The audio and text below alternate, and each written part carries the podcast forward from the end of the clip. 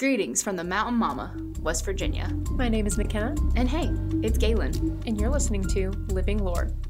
Today we're delving into one of the Greenbrier Valley's most chilling tales. Buckle up and please keep all hands and feet inside the vehicle. It's about to get bumpy.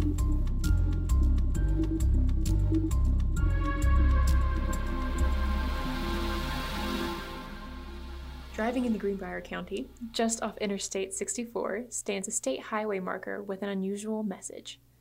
The sign reads, Only known case in which a testimony from a ghost helped convict a murder. The year was 1897. The day, well, no one is exactly sure, but it was sometime in late January. Most records say the 22nd, the 23rd, or the 24th. It was a cold day. Let's leave it at that. Erasmus Stribling Trout Shue asked his neighbor's son, Anderson Andy Jones, to run some errands for his ailing wife Zona. While the boy was busy at the time, he promised to stop by the home later that day. By mid afternoon, Andy had completed his work and made his way to the Shue home. He immediately had a sense of unease when he approached the house, and his unease only grew when he saw a trail of blood on the front step. He knocked, and when no one answered, he followed the trail of blood through the dining room where he was shocked to find Zona's lifeless body. What at first looked like an unfortunate accident soon took the form of something far more, for lack of a better word, deadly. You can't tell me you didn't plan that. I have absolutely no idea what you're talking about. Where was I? Ah, a dead wife, a forever traumatized young boy, a grieving mother, a suspiciously distraught husband. But before we get into the specifics of Zona's death, I think we should go back to the day that would ultimately change her life forever. Erasmus, a tall, muscular, and decidedly handsome man, moved to the sleepy village of Livesay Mill in Greenbrier County in the summer of 1896. Looking for a job, looking for a wife. He found both. Erasmus, a Virginia native, found a job working at James Crookshank's blacksmith shop. That is a mouthful. It is. It is the shop. He had taken to going by the name Edward, but everyone in town soon took to calling him Trout, which is a terrible, terrible nickname. Something smells fishy to me. Wow. he soon caught the eye of young Zona Heaster, a farmer's daughter. In her early 20s, Erasmus was 10 years her senior, and despite Erasmus's charming demeanor, Zona's mother, Mary Heaster, did not approve of the relationship. The couple's, I don't know if I'd call it a whirlwind romance, But we're going to. The whirlwind romance ended in a marriage just a few short months after Erasmus walked into town. Documents show that they were married at the Old Methodist Church on October 20th, 1896. Following their nuptials, the happy couple moved into a small, two story home located near Sewell Mountain. On the other side of the mountain stood Zona's childhood home, where her mother still lived. As it turns out, Mary's dislike for Erasmus had some merit. Not only did he have a secret criminal record and had served two years in a state penitentiary for stealing a horse, but he had also been unhappily married twice before. The first wife divorced him after he abandoned her and their child, and the second wife died under mysterious circumstances. Mysterious. There's nothing mysterious about it. He dropped a brick on her head while fixing the roof and claimed it was an accident. Okay, the second wife died under a brick. Are you happy? Blunt, but not untrue. I accept. Not a lot is known about the three months they were married. Mary, who had always been very close to Zona, didn't even get a chance to visit before tragedy struck. Up until this point, Erasmus seemed like a pretty chill dude. No one really knew about his criminal history, and he hadn't done anything suspicious up to this point. Asking Andy to go check on his sick wife was a perfectly reasonable request for a worried husband. It was the manner in which he did it that seemed strange. Andy, who had other duties he had to attend to, could not go and check on Zona right away. In the book The Greenbrier Ghost and Other Strange Stories, written by Dennis Deitz, Andy said he seemed to resent this, but asked if I could go later in the day. Four times he came back to the house for me. Each time I was busy until about 1 p.m. He was very persistent. If he was so worried about his wife, it makes you wonder why he didn't just go check on her himself. It's awfully unusual. Andy arrived at the Shue home to find all the doors closed and a trail of blood on the front step. When no one answered his knock, he followed the trail of blood through to the dining room where he found Zona's body. There she was, stretched out on the floor, looking right up at me through wide open eyes, Jones recalled. She seemed to be laughing. I was frightened, but still able to reach down and shake her. She was stiff and cold. Andy immediately rushed into town to tell Erasmus what he had found. Accounts say that Erasmus appeared in great anguish at the news and ran to his home. He gathered his dead wife into his arms and directed that the local doctor and coroner, Dr. George W. Knapp, be called. After a brief examination, Dr. Knapp concluded that Zona died of everlasting faint, i.e., a heart attack. No rest for the wicked author, Troy Taylor, said that the doctor did notice some bruising around Zona's neck, but when he tried to look closer, she reacted so violently that the physician ended the examination and left. Later, the Greenbrier Independent would report from Erasmus Shue's trial that after Dr. Knapp was unable to resuscitate Zona, Shue requested the doctor do the following to make no further examination of the body, that he assisted in dressing the body and in doing so put around the neck a high collar and a large veil several times folded and tied at a large bow under the chin, that the head was observed by a number of the witnesses to be very loose upon the neck and would drop from side to side when not supported.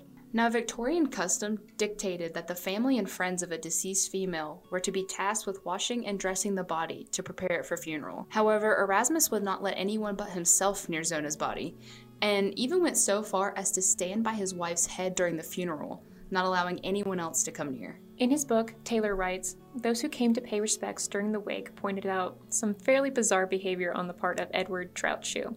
His grief changed back and forth between overwhelming sadness and manic energy. Regardless, Zona was buried with no charges against her husband. But Zona's mother wasn't happy with this outcome. Suspicious of her son in law, Mary was convinced her daughter's death wasn't an accident. Being a very religious woman, she prayed for days after the funeral for her daughter to return to her and tell her what had truly happened. Mary got her wish. Four weeks after her death, Zona returned to her mother. For four nights, Zona came to her mother, telling her the gruesome tale of how she had been murdered by her husband. According to Zona's ghost, Erasmus was upset that she had not prepared meat for their meal that evening and had strangled her in a fit of rage. Ah, yes. A perfectly reasonable reason to murder your new wife. You, you wanted some chicken. Maybe it was beef. the world will never know. the world will never know. she should have mentioned that when she came back to see her mother. Maybe it was fish. Ow. a trout! Anyways. it was fish. I know it. Anyways, desperate to avenge her daughter, Mary and her brother in law told her tale to the town's prosecuting attorney. Weary of believing it was a ghostly encounter, but having his own doubts about the nature of Zona's death, the prosecuting attorney started to look into the matter. When he spoke to Dr. Knapp and learned how Erasmus had prevented a full examination of the body, he pursued having Zona's body exhumed and requested an autopsy be performed. Erasmus protested against the autopsy, and the Greenbrier community was reporting more peculiar behavior from him. He'd been making comments to the effect that he would have seven wives and that no one could ever prove I killed Zona. Not suspicious at all. I am very distraught about my wife's death, but also, You'll never convict me! totally the words of an innocent man. my gosh. The autopsy findings reported that the windpipe was smashed. On the throat were marks of fingers indicating she had been choken, i.e., evidence of murder by strangulation. Andy, who watched Erasmus as the report's results were given, stated, Shue's head dropped. A change came over him that I can't explain, but it certainly proved his guilt to me. Following the postmortem exam, Erasmus Shue was arrested and charged with murder, to which he pleaded not guilty. The trial began on June 22, 1897. The brick courthouse in Lewisburg, which has been in continuous use since its construction in 1837, is the very building in which the Greenbrier ghost trial took place. Which is really cool to me because you can actually visit where this insane case took place. You can see where Mary testified, before a jury and all her friends and neighbors, that she saw her daughter's ghost. And Mary wasn't even supposed to testify. Her story about her daughter's ghostly revelations was considered hearsay and therefore was not admissible as evidence. The court skirted the issue of her visions, calling them dreams. But in an attempt to discredit the star witness, the defense attorney asked her about them. It came back to bite him in the butt, however, because her testimony had the opposite effect. It was so compelling that it swayed the jury. Basically, the defense attorney's attempt to make Mary look crazy just made his client look even more guilty than before. Good job, man. In Mary's testimony, which is still on record in the West Virginia Division of Culture and History archives, she would not give up the belief that she had indeed been visited by her daughter's ghost. The defense attorney tried many times to get her to admit her visions were just dreams, just a figment of her imagination. Mary denied this, explaining details Zona had told her about her home, one the mother had never visited. She recounted how Zona had died, proven by the autopsy. Now, there is a particular part of the trial that we would like to reenact for dramatic effect. I will be the mother, and Galen, you can be the lawyer. Oh, thanks. Give me the crap lawyer. I gotta get my lawyer voice on. Now. Read it as dramatically as possible, please. Okay. Now, I would like if I could to get you to say that these were four dreams and not four visions or appearances of your daughter in flesh and blood. I am not going to say that, for I am not going to lie. That's it. That's the case. The evidence, though circumstantial at best, was enough to convince the court of Erasmus's guilt. Although he denied being present at the time of Zona's death, he was unable to establish an alibi and was considered an unreliable, self serving witness. While the trial lasted eight days, it took the jury only an hour to return a verdict of murder in the first degree. The jury recommended Shue be confined to the state penitentiary for the rest of his life. Judge J. W. Wrote to a friend describing the trial and testimony as given by Mrs. Mary Heaster. When the body was taken and a post-mortem examination was made, it was found that her neck had been dislocated, which undoubtedly had caused her death. The trial occupied eight days, and the jury found him, Shue, guilty of murder in the first degree and was recommended clemency, and he was accordingly sentenced for life. This murdered woman was his third wife, and he had boasted that he expected to have seven wives. In this, however, he was disappointed. He passed to the great beyond to meet the three he treated so brutally here. The true motive of why Erasmus killed his young bride is still in question to this day. There are relatives of Erasmus Shue who say he had no motive because he didn't kill his wife. Others, however, fully believe he committed these terrible acts. With us today is Isaac Beckett, the great great nephew of our leading gentleman, Erasmus Trout Shue. Howdy. Okay, so one of our first questions is when did you first hear about this story and what were your thoughts when you were told about it? Uh, well, I'm pretty sure it's a long time ago. My uh, my grandma and mom were going to go see like the Greenbrier Ghost play or something like that, and I was asking them about it, and uh, they just said they're like, "Oh yeah, we're going to see it, and you're related to the killer." I was like, "Oh, that's that's real nice." That's not something you expect to hear every day. no, not at all. Definitely not. you related to a killer. Definitely a shock. Yeah. Okay, so now this is your great great grandmother's Brother. Brother. Okay. So, did she tell you anything else about it, like about the history or the murder? Uh, nothing that you couldn't really read like online. The only interesting, I guess, family fact would be that uh, my grandmother's grandma or mom told her, not grandma, uh, told her that when he died uh, in prison, it was supposedly to like a pandemic or sickness in the prison. Um, but she told my grandma that it was actually he was too lazy to pump the water out of the well, and I don't know if she said that to make him work more or uh, what, but that's what she always told him. So basically, she's saying he drowned, then, right? Yep. Gosh, that's crazy. So, in a lot of our research, we read that some of his family members actually didn't believe that he had tried to kill his wife. And there's some reservations about what happened to the other wives. So, we were curious, you know, what your thoughts were. Um, do you think he did it and actually tried to kill his wife, or what were you thinking there? I'm sure he did it. Um, there's just too much evidence against him that you can't really say that he didn't do it. And what do you think about the ghost? I think that's just a grieving mother having hallucinations or wanting something to happen and forcing it to happen in her head.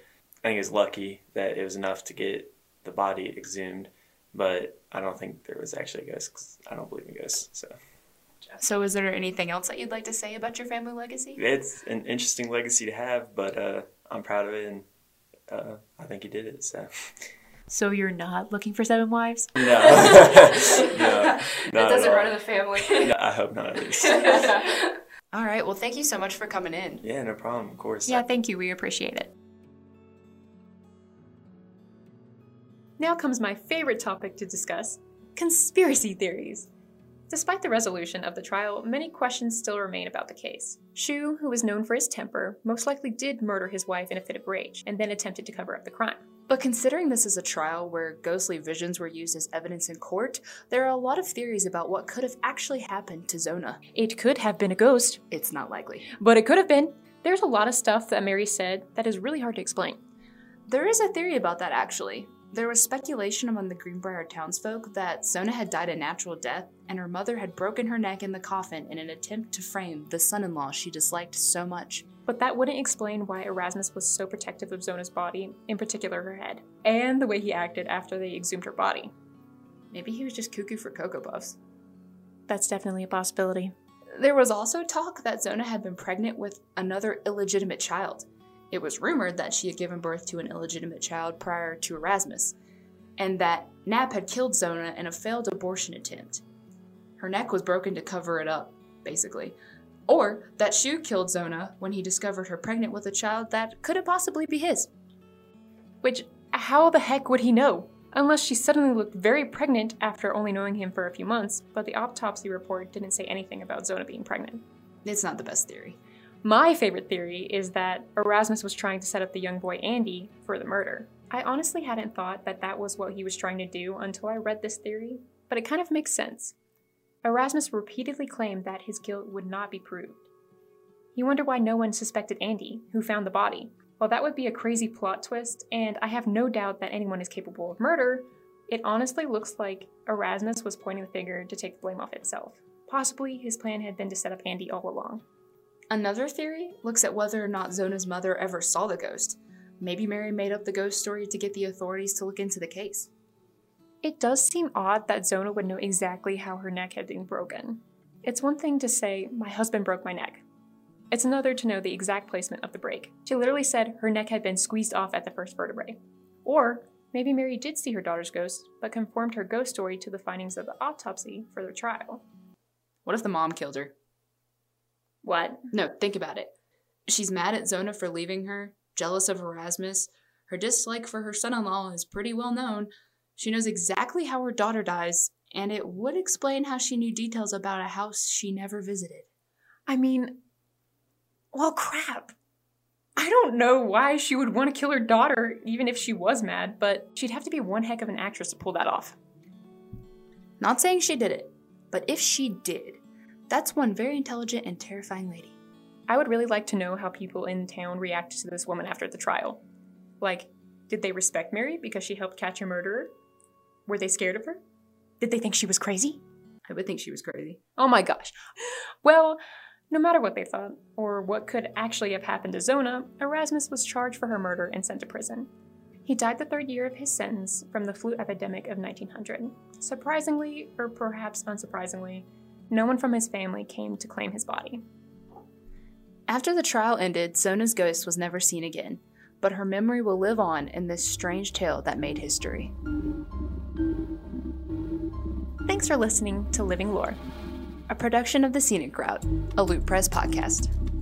If you like what you hear, please remember to like and share on Spotify or your favorite podcast provider. Or you can check out our Twitter or send us your own spooky story at livinglorewv and livinglorewv at gmail.com, respectively. Thank you for your support, and we'll see you next time when we discuss the unsolved case, The Mad Butcher of Fayette County.